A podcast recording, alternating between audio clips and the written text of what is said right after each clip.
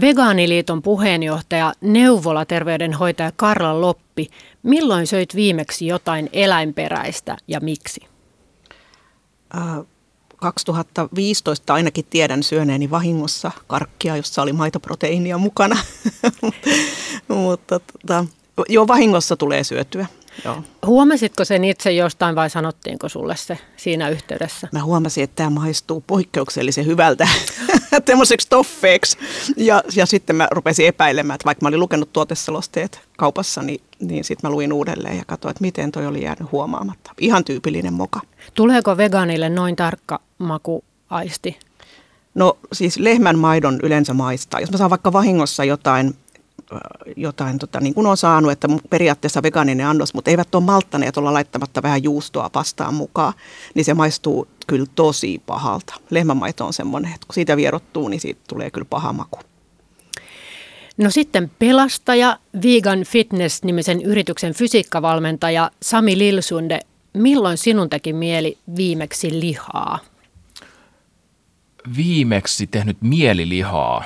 Mä luulen varmaan, että se on ollut viime kesänä, kun kollegat on grillannut takapihalla. Niin se grilli ruoan tuoksu ja tirinä on semmoinen, mikä on niinku edelliset vuosikymmenet ollut semmoinen huippujuttu, niin kyllä sitä vaan silloin tekee mieli. Mutta nythän on vaihtoehtoja ja vegaanisia makkaroitakin sua varten ei ollut sellaista varattukko. Ostin itse, joo. Et tota, niin, tokihan mä sitten grillasin niitä omia evätäni siinä, mutta tota, niin, ei se silti ihan sama juttu ole. Olisin juuri kysynyt, että onko sama, mutta muistot on vielä siitä eläinperäisestä. Kuuntelet ruokapuhetta ohjelmaa ja tällä kertaa pureudumme vegaanin elämään ja valintoihin, arvoihin ja siihen, miltä näyttää veganismin tulevaisuus. Paikalla on kaksi asiaan perehtynyttä vegaania, eli Vegaaniliiton puheenjohtaja, neuvolaterveydenhoitaja Karla Loppi ja palomies, äh, Vegan Fitness-yrityksen fysiikkavalmentaja ja vegaaninen valmentaja Sami Lilsunde. Minä olen Hanna Jensen ja johdan ruokapuhetta. Syy siihen, että joku tai te siirtyy kokonaan ei-eläinperäisen ravinnon syöjäksi, ei ole ihan ykselitteinen asia. Olisikin kiinnostava kuulla nyt ihan aluksi teidän tarinanne siitä, miten te olette kääntyneet syömään vegaanista ruokavaliota, jos Karla aloitat. No Ihan ensin mun täytyy kyllä sanoa, että veganismihan ei ainakaan mun näkökulmasta ole mikään ruokavalio, vaan filosofia, jonka kylläkin näkyvin ilmentymä on siinä ruokapöydässä, koska meidän kulutuksesta niin suuri osa on ruokaa. Mulla oli kaveriperhe, jotka oli vegaaneja tuolla 90-luvulla ja niiden kanssa käytiin näitä keskusteluja. He kertoi, miksi he on ja mä olin siitä utelias ja, ja sitten mä tulin vakuutetuksi, että se on kyllä niin kuin eettisesti oikein, että me emme käyttäisi eläimiä hyväksi, kun ei meidän kerran ole mikään pakko. Mutta muutos oli tosi vaikea itse tehdä, että, että se on kuitenkin tosi iso semmoinen elämäntapamuutos. Että jos en sitten olisi rakastunut vegaaniin ja alkanut seurustella vegaanin kanssa, niin en tiedä olisinko vieläkään niin kuin tehnyt sitä muutosta. No sitten jälkeenpäin tietysti huomaa, että muutos oli aivan helppo, mutta mä ymmärrän hyvin ihmisiä, joista tuntuu, että se on niinku aivan mahdottoman rajoittavaa ja, ja, ja tällaista vaikeaa. Toi oli kauhean kiinnostavaa, että, että täsmensit juuri, että mistä on kyse, että kyse on filosofiasta. On myöskin yrittänyt miettiä sitä, että millä sanoilla puhuu ja, ja jos ö, mainitsee, että on kääntynyt vegaaniksi, niin sehän myöskin toisaalta niin kuin määrittää identiteettiä.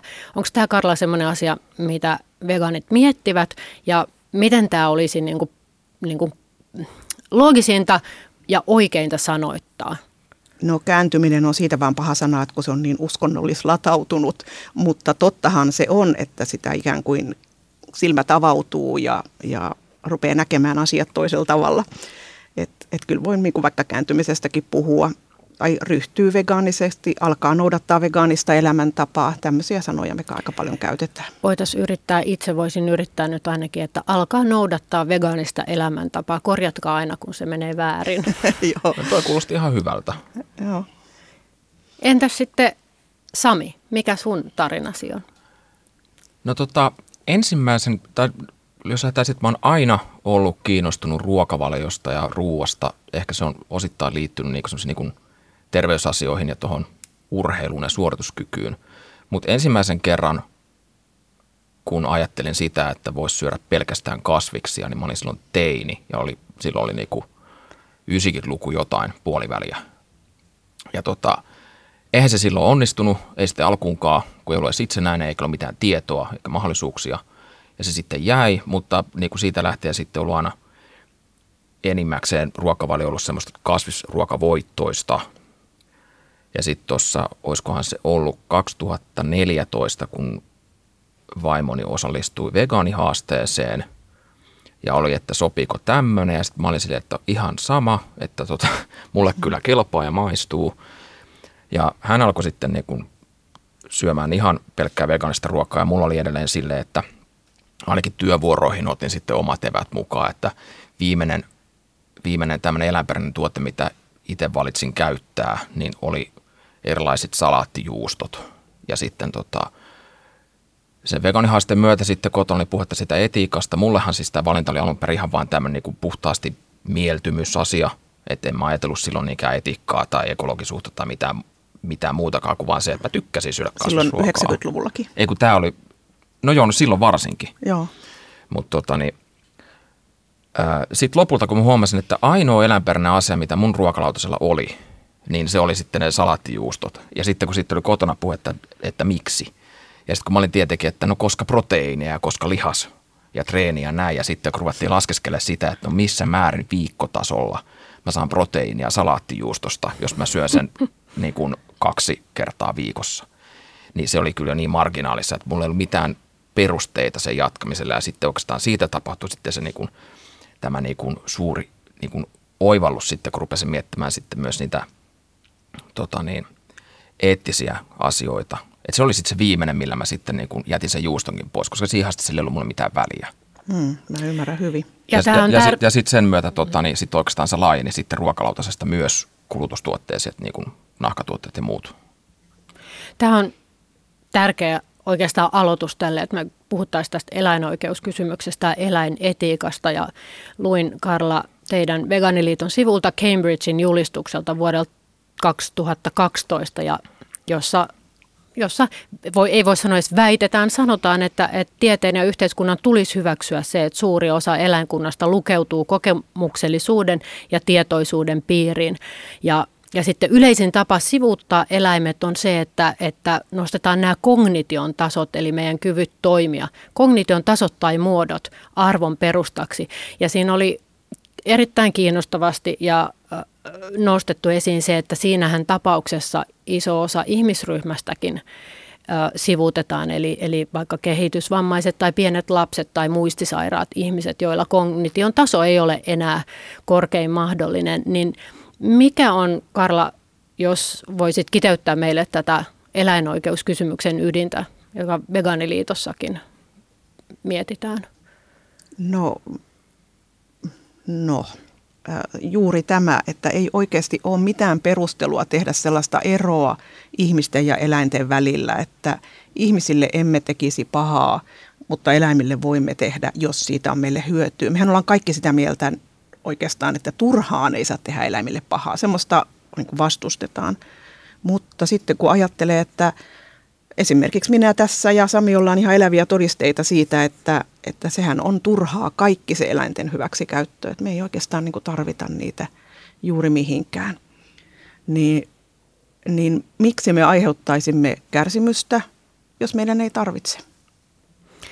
On varmasti tosi epäreilu tässä heittää. Tämä on vaikea kysymys, mutta millä me sitten voidaan niin eläinkantoja jotka mahdollisesti sitten, jos me ei käytettäisi eläinravintoa enää, niin onko siihen niin kuin semmoinen niin järkeenkäypä keino, jolla voitaisiin sitten rajoittaa, että, että eläinkannat ei kasva aivan holtittomiksi?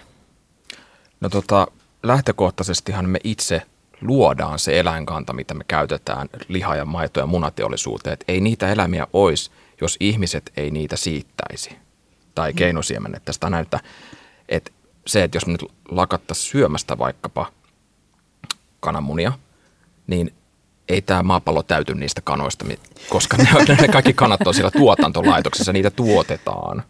Joo. Ja, ja sitten ennen kaikkea se, että kun otetaan tämmöinen niin kuin veitsellä leikata, niin jos yhtenä yönä kaikki ihmiset ryhtyisivät vegaaneiksi, no ensinnäkään sitä ei tapahdu, Että et kaikki tämmöinen niin järisyttävän suuri muutos, me vaikka luovuttaisiin niin rahasta vaihdon valuuttana mm. niin, tai tämmöisen vaihdon välineenä, niin sehän pitäisi aina isot muutokset tehdä hallitusti ja kontrolloidusti. Että jos me tehdään tämmöinen, jos yhtenä yönä kaikki muuttuisi, niin se on mun mielestä vähän tämmöinen niin kuin alakoululaisten ajatusleikki. Joo, ja, ja nyt täytyy niin kuin muistaa, että silloin kun ihmisiä on ollut huomattavasti paljon vähemmän, niin ei eläimiä silloin ole, niin kuin, ei ne ole lisääntyneet niin, että niitä on kohta pinoissa jossakin, vaan, vaan kyllä luonnossa jonkunlainen tasapaino vallitsee ja, ja nyt mä en muista niitä lukuja, mutta sehän on aivan järkyttävää. On semmoinen gra- graafi olemassa siitä, että 10 000 vuotta sitten, miten suuri osa maapallon niin selkärankasten elopainosta oli ihmisiä ja sitten niin muita eläimiä. Ihmisiä oli pieni osa. Ja nykyisin sitten muita eläimiä on hyvin pieni osa, ihmisiä on valtava osa, enemmän kuin, niin kuin mitään muita tämmöisiä selkärankaisia ja niin elopainoltansa ja ihmisten eläimiä vielä kymmenkertainen määrä siihen. Että kyllä täällä maapallolla olisi paljon tilaa villieläimille, olisi hirville juoksennella, jos, jos tota meidän, meidän eläimet ei söisi niin paljon resursseja. Mikä teidän näkemyksen mukaan on suurin syy alkaa noudattaa veganista elämäntapaa? Onko ne tämmöinen kokonaisvaltainen elämäntapa vai onko se aluksi juuri terveydellisiä tai, tai eläinten oikeudet? Mikä on tällä hetkellä se tilanne? Nyt on ympäristö kovassa huudossa. Et ihan kovasti kysytään just, äh, niin kuin vaikka veganiliitolta kysytään juuri siksi, että ympäristöasiat on ruvenneet vaivaamaan. Ja välillä on ollut terveysasiat ja välillä eläinoikeusasiat. Äh, se menee varmaan tosi usein just tolleen niin kuin, niin kuin Samillakin, että ensin on joku muu syy. Sitten kun ei enää tarvitse niitä eläintuotteita, niin sen jälkeen voi ruveta katsomaan, että ai kamala, missä mä oonkin ollut osallisena. Pystyy niin kuin katsomaan sitä asiaa niin, että sitten tulee mukaan myös nämä tämmöiset se näkemys, että ihanaa, että mun ei enää tarvitse, eli eläinoikeuskysymykset. Mutta ympäristöasiat on nyt tosi kovalla huudolla. Sä varmaan tapaat niitä, ketkä terveysasioista on kiinnostuneita. Joo, tota, toki noihin valmennuskuvioihin liittyy paljon just näin terveystekijät, mutta sitten meillä on hyvin paljon myös asiakkaat, mitkä on jo alun perinkin myös vegaaneja, ja sitten heillä sitten on moninaiset syyt. Että tota, niin ennen kaikkea se on yksilövalinta, se on henkilökohtainen valinta. Ja silloin kun se on henkilökohtainen valinta, niin kuin joko syödä niin kuin eläinperäinen asia tai kasviperäinen asia, niin se voi olla ihan mitä vaan. Mutta tietysti jos, jos puhutaan trendeistä, niin nyt niin kuin just tämä ympäristöasiat on aika kovassa nosteessa. Silloin kun te äh, vaihdoitte no, elämän filosofianne, niin vastustiko yhteiskunta niin sanotusti? Oliko ihmisiä, jotka teki, tekivät siitä teille vaikeita tai asioita, vai oliko se helppo käännös? No mulle se oli aika yksinkertaista ja helppoa, koska mua ei kukaan vastustanut eikä estänyt. Ja, ja sitten päinvastoin niin just se, että niin kuin oman kumppanin tuki niin kuin suorastaan kannusti siihen.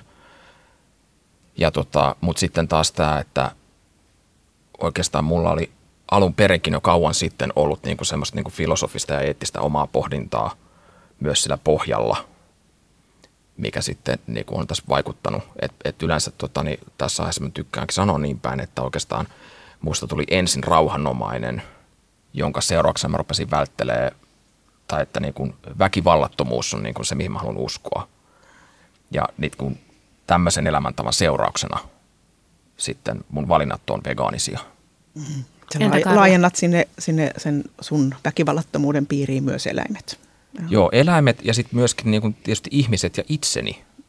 Että niin et kaikki asiat semmoisia, että et ihminen voi olla myös niin kuin väkivaltainen itseään kohtaan – mikä on niin kuin yllättävän yleistä, kun puhutaan ruoasta ja varsinkin jostakin niin kuin kehonkuvasta tai tota, niin, diettikulttuurista, niin se on, siellä on hyvin paljon ilmenee semmoista niin kuin itseen kohdistuvaa väkivaltaa. Joo. Mikä kokemus sulla, Karla, oli silloin? No en mä muista, että kukaan olisi mua vastustanut. Tietysti kun mulla on lapsi, niin on aina jo, jonkun verran ihmisiä, jotka on huolissaan, että lasta nyt ei saisi pakottaa veganismiin, joka on nyt ihan hassu ajatus, koska pakotetaanhan mennä lapset syömään vaikka lihaa ihan samalla tavalla, että sitä vaan ei nähdä, että, että enemmistövalinta on mikään valinta. Mutta ja, ja tietenkin jonkun verran tämmöistä sosiaalista haittaa tästä valinnasta on, että ei sitä nyt voi vastustukseksi sanoa, mutta, mutta on ihmisiä, joiden mielestä on epämukavaa, että mä olen vegaani. On tosi kiinnostavaa, että sä oot neuvola-terveydenhoitaja. Onko lisääntynyt niiden perheiden määrä, jossa noudatetaan vegaanista elämäntapaa? Joo, on lisääntynyt kyllä huomattavasti, mutta ei meitä silti nyt ihan hirveän paljon ole. Et kasvissyöjiä on tietysti ja sitten on semmoisia, että sanotaan, että veganismi tunnetaan ja sitä kohtaan ollaan paljon enemmän myönteisiä ja uteliaita kuin kymmenen vuotta sitten, jolloin mä ryhdyin vegaaniksi. Mutta, tota, mutta ei meitä kuitenkaan nyt ihan kauhean paljon Tuleeko näille perheille, jotka tulee vaikka vauvan kanssa, niin yllätyksenä se, että olet itse vegaani ja mikä heidän reaktionsa on siihen? No varmaan iloisia ovat, mutta niin pienet on piirit, että aika paljolti kyllä niin kuin tiedetäänkin jo nimeltä ja, ja Facebookissa on niin kuin vegaanivanhempien ryhmää ja sellaista, että sitä kautta voi olla, että ollaan tuttuja. Mitä pidetään vaikeimpina asioina, kun, kun jos nyt puhutaan ihan ruuasta, että kun sekasyöjä vaihtaa ruokavalionsa vegaaniseksi? Mitä, mitä niin sanotusti ihan ongelmia siinä alussa tulee? Mulla tulee mieleen kolme asiaa. Niin yksi on tietysti tämä proteiinista huolehtiminen, mutta ongelma se on ehkä vaan semmoisilla niin urheilijoilla ja kovaa treenaavilla. Sitten on tota, niin energiamäärät. Tämä on ihan kaikilla, että koska kasviruokavalio ei ole niin energiatiheää, niin sitten tota, niin se ruoan volyymi pitäisi olla vastaavasti korkeampi, että saavutetaan se energiamäärä, millä jaksetaan ja vältytään nälän kokemiselta. Ja sitten semmoinen, mikä ei ole kauhean paljon jostain syystä ole puheessa esillä, mutta mikä on tosi yleistä, niin on erinäiset vatsavaivat. Ja näihin sitten taas liittyy niin kuin voimakkaasti semmoista niin kuin myös tottumiskysymystä, mutta myös sitten niin kuin ruoka herkkyyksiä, mitkä on hyvin kirjavia ja moninaisia. Että noin kolme on semmoista, mitkä on, jos ei ole estänyt jotakin niin kuin siinä haaveessaan ryhtyä vegaaniksi, niin ainakin hankaloittanut niin kuin ekan puolen vuoden sisään hyvin voimakkaasti. Julkisuudessa aina välillä joku tuleekin esiin sillä sanomalla, että on ollut tai on, on niin kuin kääntynyt ö, syömään vegaanista ruokavalio. Voi olla muu elämäntapa myöskin vegaaninen, mutta sitten sanotaan, että ei ole toiminut tai ei sopinut itselle tai tuli just ehkä näitä vatsavaivoja ja ne keskustelut on tosi tunnepitoisia ja latautuneita, niin mitä te ajattelette silloin, kun te luette, että joku palaa takaisin sekasyöjäksi ja viittaa just sun mainitsemiin ongelmiin, vaikka vatsaongelmiin?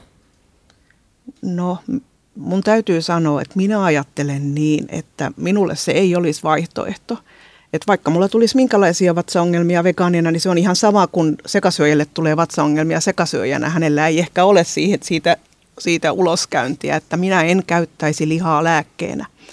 En varmasti käyttäisi. Ja sen, sen takia mulle tulee tällaisista tarinoista aina vähän semmoinen, että ei hän ollut kovin syvälle ehtinyt päästä tässä vegaanisessa ajattelussaan tämä ihminen, kun hän sitten luopui jonkun vatsavaivan takia.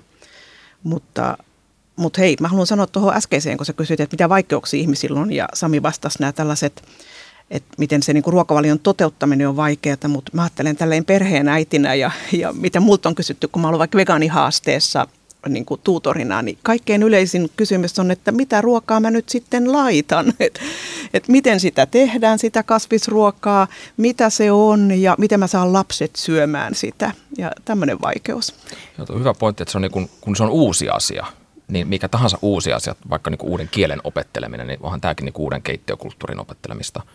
Ja sitten tuohon liittyen vielä toinen, mikä itse asiassa myös semmoinen, mitä ei paljon puhuta, mutta mitä on, niin sosiaaliset paineet on semmoisia, mikä vaikeuttaa ihmisiä, että on vaikka niin kuin, oot ainoa perheenjäsen, joka haluaa toteuttaa erilaista ruokavalioa, se on heti mm. hankalaa, tai sitten työyhteisö tai jossain vapaa vietossa, mm. niin semmoinen leimaantuminen ja se niin kuin erilaisuus on myös yksi, mikä on monille mm niin kuin Joo. ja, ja alkuvaiheessa, kokeiluvaiheessa, niin vaikka niin vegaani haasteen aikana mä tiedän, että ihmisistä on niin kuin tosi vaikeaa, että ne on kutsuttu johonkin juhliin, niin niitä nolottaa sanoa, että mä tarttisin vegaaniruokavalion.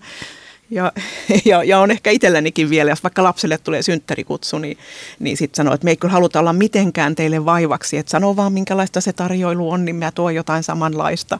Sitten no tietysti ihmiset sit usein ihan mielelläänkin niin tarjoaa ja, ja ei se sitten niin iso ongelma ole, mutta mut tuntuu ikävältä niin vaatia toisilta sen takia, että on itse itse tehnyt jonkun valinnan.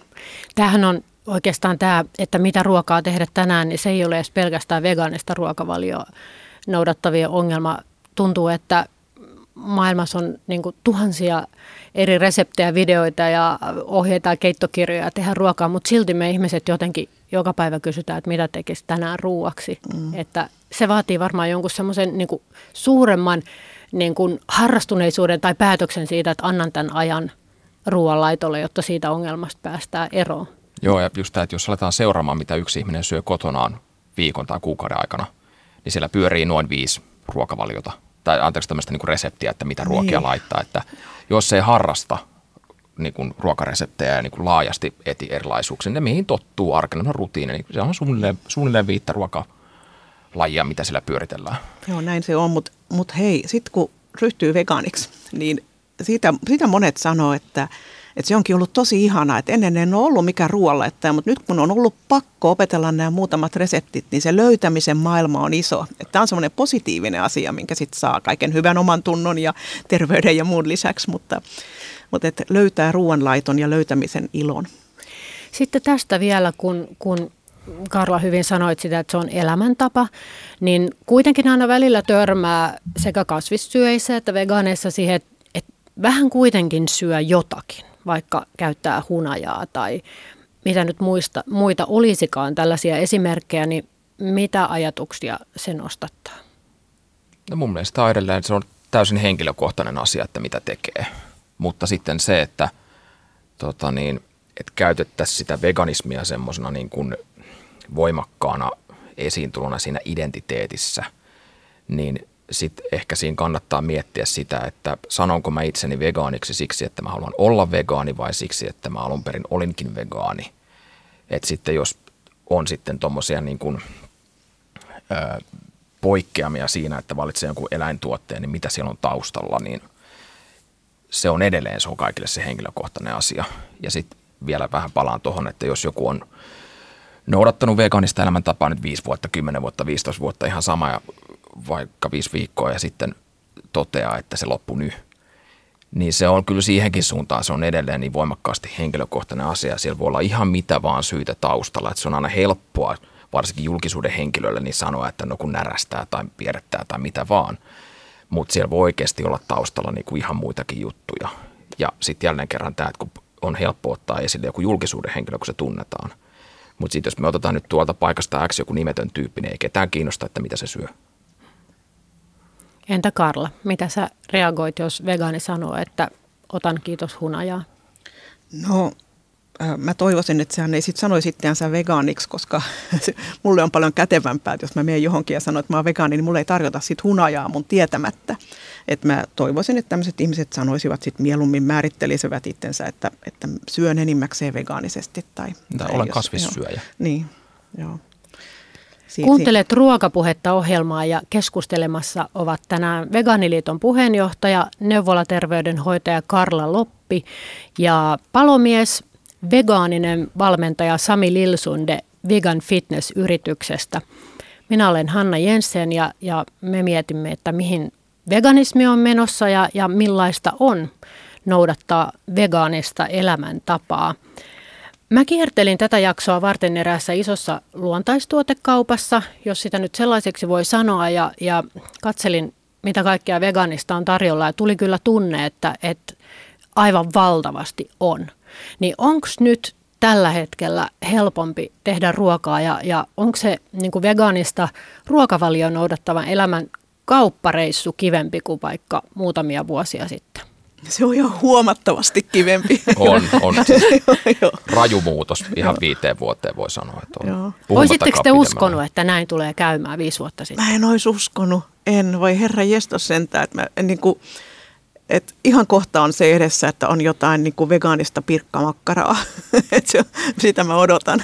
Se oli niin kuin vitsi, kun aikanaan Facebookiin perustettiin semmoinen ryhmä, että vaadimme pirkka- ja rainbow-leikkeitä leikkeitä vegaanisia. Se oli niin kuin vitsi, kuka uskonut, että näin voi käydä, mutta näinhän voi nyt aivan hyvin käydä. En tiedä, onko mä sen verran visionääri. Mä olin ihan varma, että tässä käy näin. Joo.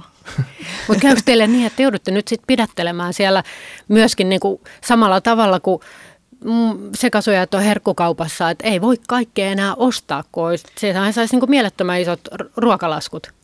Joo, näin, näin on, että aikaisemminhan oli iloinen, että, että se, se oli semmoinen helppo tapa elää vähän askeettisemmin ja, ja niin kuin stressittömämmin kun oikeasti, jos mä menen kauppaan ja siellä on 200 jogurttia, mutta mulle on vain yksi, mutta nyt mullekin on niin kuin 15, niin, niin nyt mäkin joudun valitsemaan ja käyttämään siellä aikaa ja menee semmoiseen tyhmään, tyhmään valintaan ja, ja sitten alkaa ahdistaa kaikki tämä kuluttamisen määrä ja minkä takia jokaisen täytyy yhtä aikaa tuoda, tuoda tämmöinen niin kuin kasvis, lihapiirakkaa vastaava kasvispiirakka, niin kuin joka valmistajalta tulee sellainen, mutta keneltäkään ei tule pinattilettuja. No mitä sitten matkustaminen? Tuleeko siitä hankalaa, jos nyt vielä matkustaa, niin tuleeko siitä hankalaa tämän syömisen näkökulmasta? Tota, no mä kyllä vielä matkustan jonkun verran, niin, tota, niin voisin siitä sanoa, että se riippuu siitä matkakohteesta, että tota, niin, siis ulkomaan matkustamisesta me nyt puhutaan. Mm, niin, niin tota, se ihan riippuu siitä, minne menee, että mikä siellä on se ruokakulttuuri, että onko se sitten vaikeaa vai helppoa ja kanssa se, että miten siihen aikoon niin suhtautua.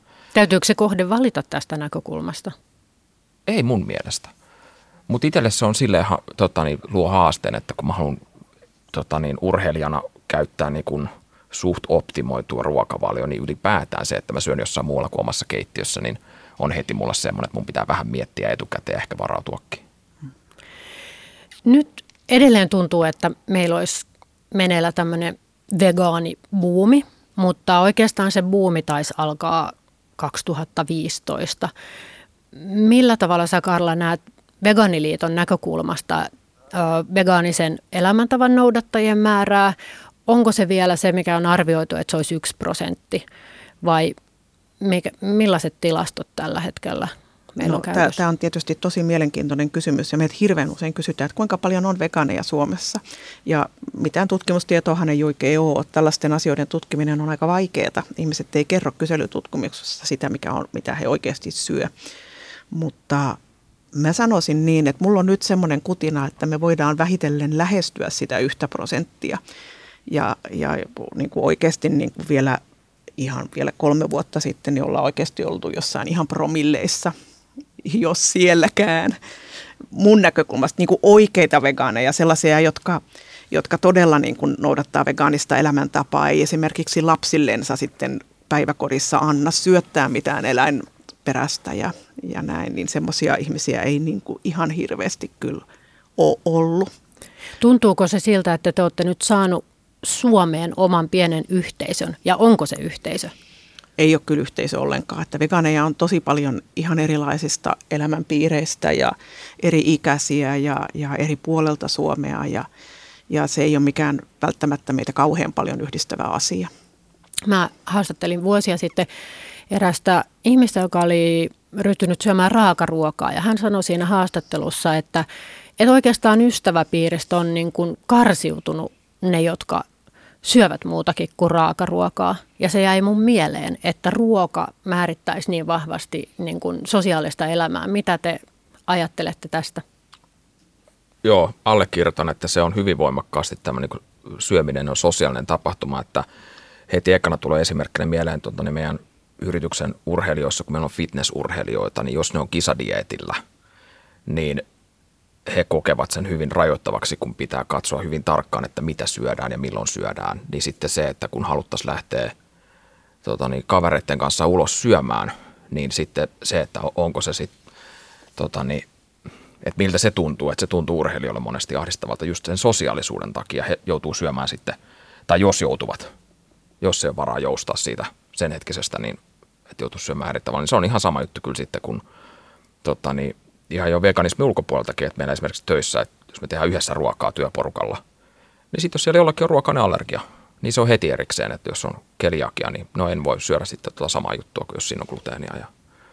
Niin, joo. Ja, ja tota, vaikka mä sanoin, että vegaanit eivät ole mikään yhteisö, meillä ei ole vegaanien kirkkoa olemassa, eikä, ja vegaaniliittoon ei kuulu läheskään kaikki vegaanit ja, ja näin, mutta tota, mutta kyllä mun yhteisöni on hyvin vegaaninen, että, että mun tuttava niin kuin sukulaisia lukuun ottamatta, niin kaikki kaverit on nykyisin melko lailla vegaaneja ja, ja heidän kanssa tulee sitten oltua enemmän.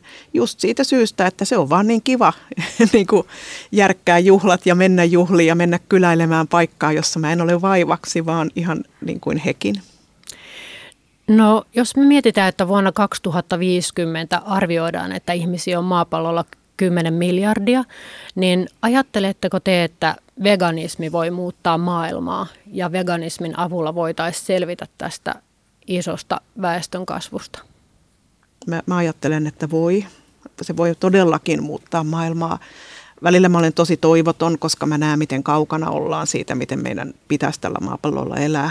Mutta sitten toisaalta mä olen itse elävä esimerkki siitä, että ihmiset pystyy tekemään valtavia, tai sanotaan valtavan merkittäviä muutoksia. Ihan siinä niin kuin viikon sisällä, jos, kun, kun heille tulee se hetki niin, niin mä pidän mahdollisena, että yhtäkkiä voisi olla niin, että todella suuret ihmismäärät toteisivat, että ei kun nyt meidän täytyy. Mä tykkään tämmöistä ennustusleikeistä, että, mutta varsinkin nyt tällä niin vegaanisesta aatteesta ja elämäntavasta mä näen sinne paljon mahdollisuuksia toki noiden niin tulevaisuuden uhkakuvien suhteen, mutta haluan aina tuoda näihin esiin sen, että tota, niin jossain 60-luvun skifi-elokuvissa niin tähän päivään mennessä autot olisi jo niin kuin lentäviä kapistuksia – ei ne lennä vieläkään, mutta sitten taas otetaan tuommoinen parikymmentä vuotta taaksepäin, niin kukaan ei kuvitellut, että meillä on taskussa HD-näytöllä varustettu tietokone, jossa on satoja gigatavuja muistia ja niin poispäin. Et nämä on niin teknisiä esimerkkejä, mutta sitten taas kaikkia mullistavaa tapahtuu myös kulttuurissa ja lääketieteessä ja Mm, joo, että sä ajattelet, että, että ehkä, ehkä saadaan pelastettua maailmaa tällaisilla asioilla, että meidän ei ole pakko ryhtyä vegaaneiksi sen takia. Mutta mä ajattelen siis näin tästä tulevaisuudesta, että, että tämä on samanlainen asia kuin että vaikka naisten asema tai, tai niin kuin rotusorto, niin lajisorto on ihan samanlainen asia, että kun silmät sen suhteen aukeaa ja aluksi aukeaa vain pieniltä, pieneltä osalta ihmisistä, niin ei ole niin kuin takaisin menemistä. Että ei, että aina tulee olemaan sit yhä enemmän ja enemmän ihmisiä, jotka vaan näkee, että niin, tämä on oikein, että tämä on niin kuin se eettinen ja oikea tapa elää, että me emme vahingoita eläimiä, kun ei meidän täydy. Mä katsoin semmoista videoa, se oli talousmedia The Economistin tekemä, jossa esiteltiin tällainen hollantilainen suuri lihankasvattaja, teurastaja, paitsi että hän oli vegetaarinen lihankasvattaja ja teurastaja, mutta hän käytti näitä sanoja varmasti siinä myöskin semmoisen niin tietynlaisen huomioarvon takia. Jaap Korteveg, joka myy näitä vegetaarisia lihajalosteita 17 maahan ja liikevaihto oli vuodessa 20 miljoonaa euroa. Käyttää soijaa, vehnää ja hernettä, niin onko tämän kaltainen tietyssä mielessä sanoilla leikkiminen ja, ja tota, jonkun sanoman ulos tuominen niin teidän mielestä tärkeää? Mä, mä puhun aina, että meillä esimerkiksi mun lempiruokaani on tota, toi kanaviillokki – kanaton kanaviillokki. Ja mä, mä, en, mä haluan puhua niin kuin siitä tavallaan kanaviillokkina sen takia, että mä toivon, että 20 vuoden päästä lapset kysyy äidiltänsä, että äiti, miksi tämän nimi on kanaviillokki? Ja sitä äiti kertoo, että tiedätkö, ennen vanhaan se tehtiin kanasta. Niin, niin, niin, Mistä sä teet sen? Ää, no kanan korvikkeista, soijasta, vehnästä, herneproteiinista. Joo. Varmaan justiinsakin vegetarian butcherin tuotteet on ihan parhaita, mutta niiden saanti on vähän huonontunut viime aikoina. Teidän omilla sivuilla, Vegaaniliiton sivuilla oli kiinnostavaa tietoa historiasta ja muun muassa siitä, että, että aikaisemmin puhuttiin verettömästä elämäntavasta, jos oikein mennään niin kuin sinne sanojen ytimeen. Ja sitten, että, että kasvisruokavalioon on tullut historiassa moneltakin eri suunnalta sitä työntöä, että on ollut tietyt uskonnot ja pasifismia, teosofia, antroposofia. Ja ja sitten siellä kerrottiin, että vegaanis, vegaaniksi on siirrytty Suomessa jo 1890-luvulta ja, ja myöskin, että ensimmäinen kasvissyöjäin seura näki päivänvalon vuonna 1907 ja he olivat ruotsinkielistä sivistyneistöä ja suomenkieliset perustivat oman Suomen vegetaristisen yhdistyksen vuonna 1913 Salossa.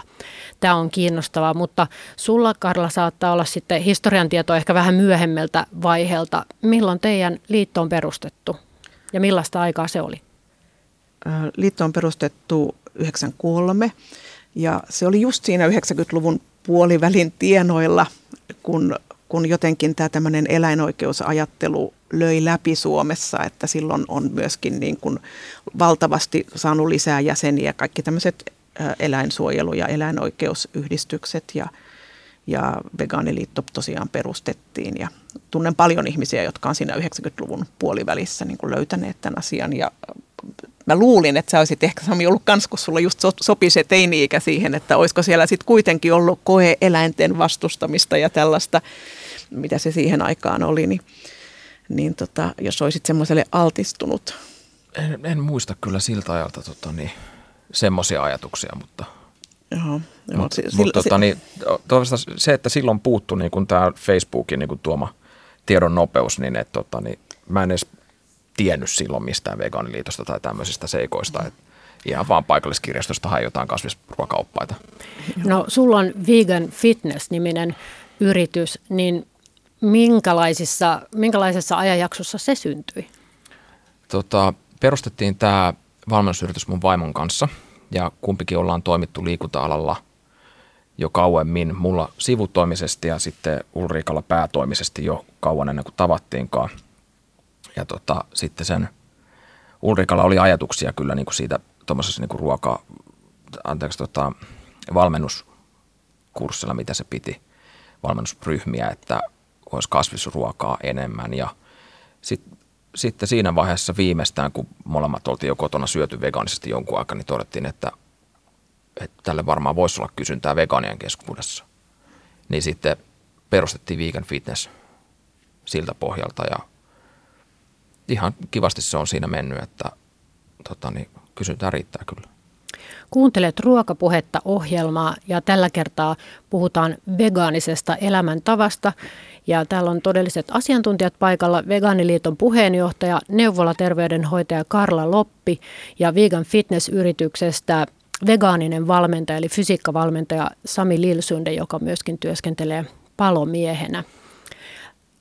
Iso kysymys Onko teidän mielestänne yksityinen poliittista? Onko tämä myös poliittinen teko teidän elämäntapanne? Kyllä se on ja, ja sen takia siitä täytyy puhua, tulla, tulla radioon puhumaan ja, ja kertoa, mutta silleen omassa piirissäni en niin paljon puhu, että puhun tälleen julkisesti, koska en halua silleen syyllistää ihmisiä, mutta mut jotenkin haluan näyttää esimerkkiä kuitenkin. Entä Sami, ajatteletko näin? Joo, kun kyse on yksityisestä asiasta, niin se voi olla poliittinen, jos sen haluaa tuoda julki.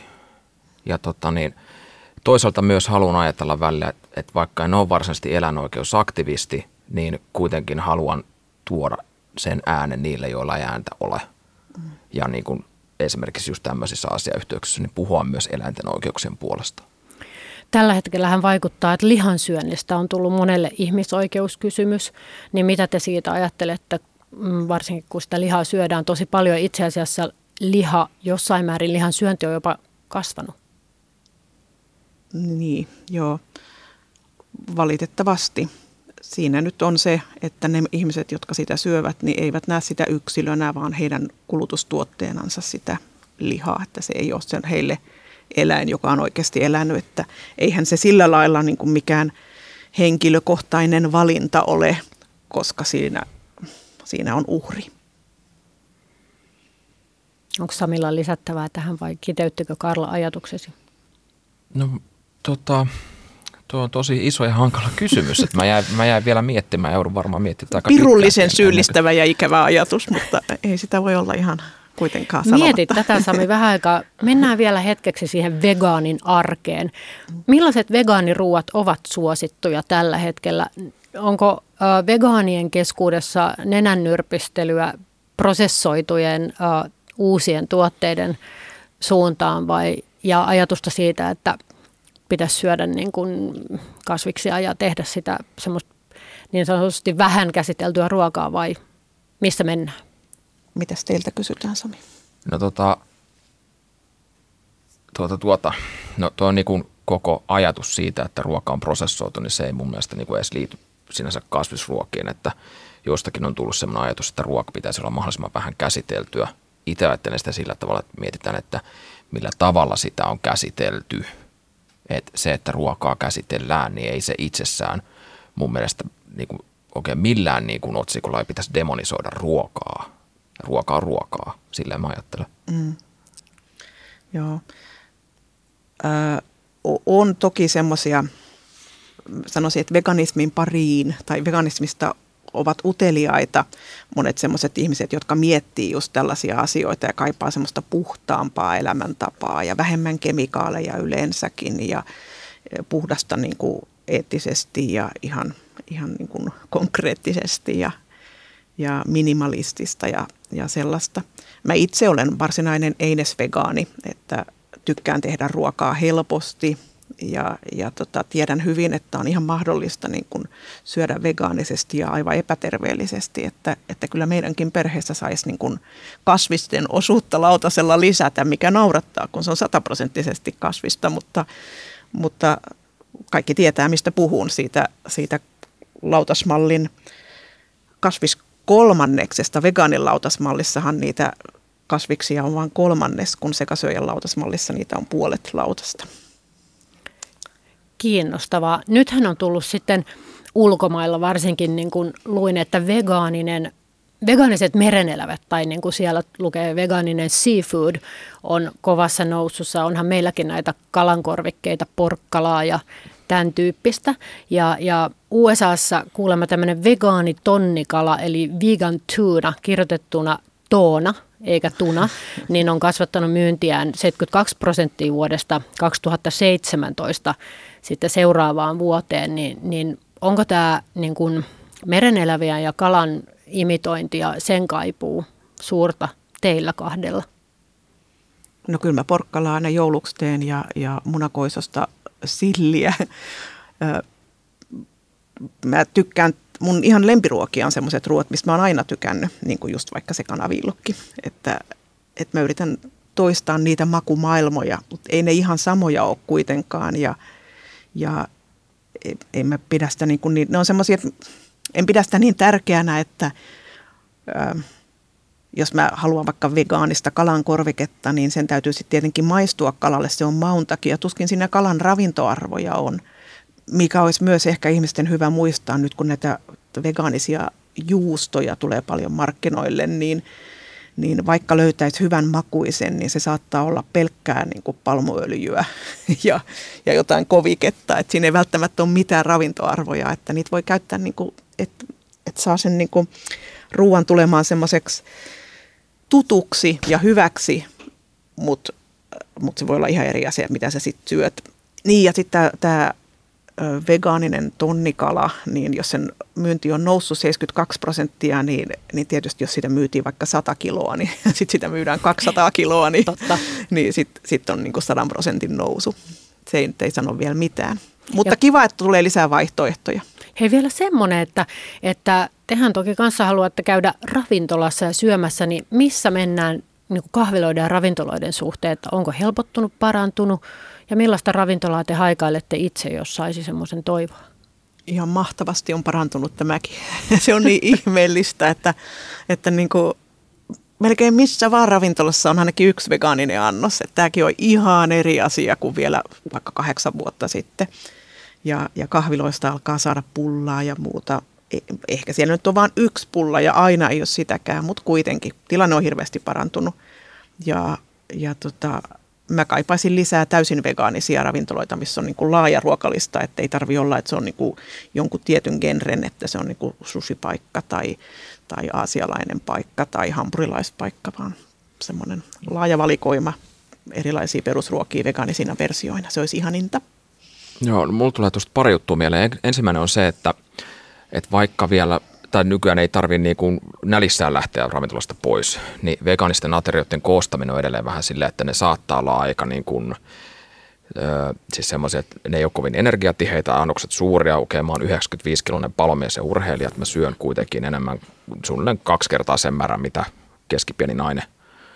Niin, tota, niin se energian määrä ja sitten toinen, toinen on sitten taas tämä proteiinin määrä.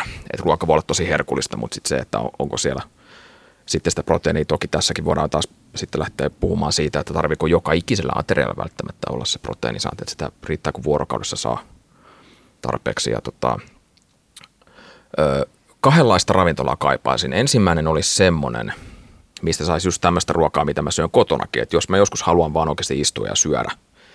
Ja tämä oli semmoinen, mikä on ihan sekaruokavaliollakin varmaan kaikki niin joskus miettii, että olisipa sitä niin kuin ihan oikeaa kotiruokaa. Annapas jossakin. esimerkki vaikka annoksesta, mitä siinä olisi? No ihan vaikka joku semmoinen niin kuin, tota niin, makaronilaatikko-tyyppinen juttu tai joku, niin kuin ennen oli kalapuikot ja perunat, mm. oli vähän, no okei, niitä jostain niin Esson baarista varmaan saa vieläkin, mutta tota niin, mutta semmo, semmoisia juttu, mitä niinku laittaa itse kotona. Se, niinku, ei, ei se ole mitään eksoottista se ruoka, niin kuin joku aasialainen tai sitten jotain tosi, tosi erilaista. Ja sitten toisenlainen ravintola, mitä mä kaipasin, niin olisi semmoinen ravintola, mikä on sataprosenttisesti vegaaninen, että ei tarvi yhtään miettiä sitä, että et tota, niin, onko siinä nyt sitten joku kalakastike tai kananmuna tai joku ainesosa, mitä ei haluaisi siinä olevan – se on sit, mahtavinta, kun ei tarvitse kysyä. Joo, jos, joskus harvoin, kun semmoisen ravintolaan pääsee syömään, niin se on aika vapauttava kokemus, kun voi ihan aidosti ottaa mitä Missä vaan. olette päässyt? Missä on ollut semmoinen niin kuin oikein hyvä muisto ja ravintola, vaikka ulkomailla? Berliinissä. Ja siellä on, siellä on monenlaisia tota, niin vegaanisia ravintoloita, että löytyy erilaisia, niin Berliini on aika hyvä semmoinen matkakohde Se on veganille. totta, joo, Berliinissä. Joka illaksi riitti joku ravintola. Joo. Ja ennen on ollut, jo, siis hyvä kokemus on ollut, vaikka Tukholmassa oli paljon pizzerioita, 2014-2015 asuin siellä, niin siellä oli paljon pizzerioita, missä oli silleen erilaisia vegaanisia pizzoja. No sitten kun mä muutin Suomeen, niin aika pian ne tuli tännekin, mutta siinä vaiheessa oli jotenkin ihmeellistä, että mä pystyin tilaamaan sieltä niin kuin homejuustopizzan tai niin kuin kanapizzan tai meetwurstipizzan, kaikki vegaanisina versioina. On, on, mä en tiedä, että on vegaanista homejuustoa. Onko se niin kuin homevuusto sitten? Joo, tietysti. joo, joo on. onhan niitä useampiakin, mutta eihän ne kyllä ihan samalta maistu, mutta pizzassa menee. Ihan tähän loppuun toivoisin teidän kertovan jostakin suuresta unelmasta, ihan vaikka yhteiskunnan tasolla, että minkä suuren yhteiskunnallisen päätöksen tai teon toivotte näkevänne vielä tämän elämänne aikana? Jos Karla aloittaa. No mä toivon, että tulisi semmoinen äh, vegenormi, yhteiskuntaan. Eli oletusarvoisesti ruoka, jota tarjotaan vaikka laitoksissa, jota ravintoloissa on, jota ihmiset laittaa ja tarjoaa toisilleen, olisi yleensä kasvisruokaa. Ja mä pitäisin sitä niin jotenkin mahdollisena. Että, no mä tietysti toivon, että lakkaisi kokonaan eläinten hyväksikäyttö, mutta, mutta ehkä tämä voisi olla sellainen ensimmäinen aste siihen. Entä Sami? Tota, jos mä nyt yritän ajatella vähän niin kuin pienemmässä mittakaavassa ja niin kuin lähitulevaisuudessa, ettei se ole semmoinen ihan valtava mullistus, niin se mitä mä haluaisin, niin olisi eläinlaki uudistus, joka enemmän perustuisi sitten niihin niin kuin just näihin löydöksiin siitä, että miten eläimet kokee ja tuntee sen sijaan, että se jollakin tavalla olisi kuitenkin semmoinen, että tota, niin mikä ei niin paljon niin kuin nojaisi tämmöiseen niin kuin eläintuotannon ylläpitämiseen tai niin kuin oikeastaan niin kuin siihen puoleen, että, että aidosti eläinlaki olisi semmoinen, mikä suojaa eläimien hyvinvointia. Joo. Tähän on hyvä lopettaa. Kiitos kiinnostavasta keskustelusta. Kiitos. Kiitos.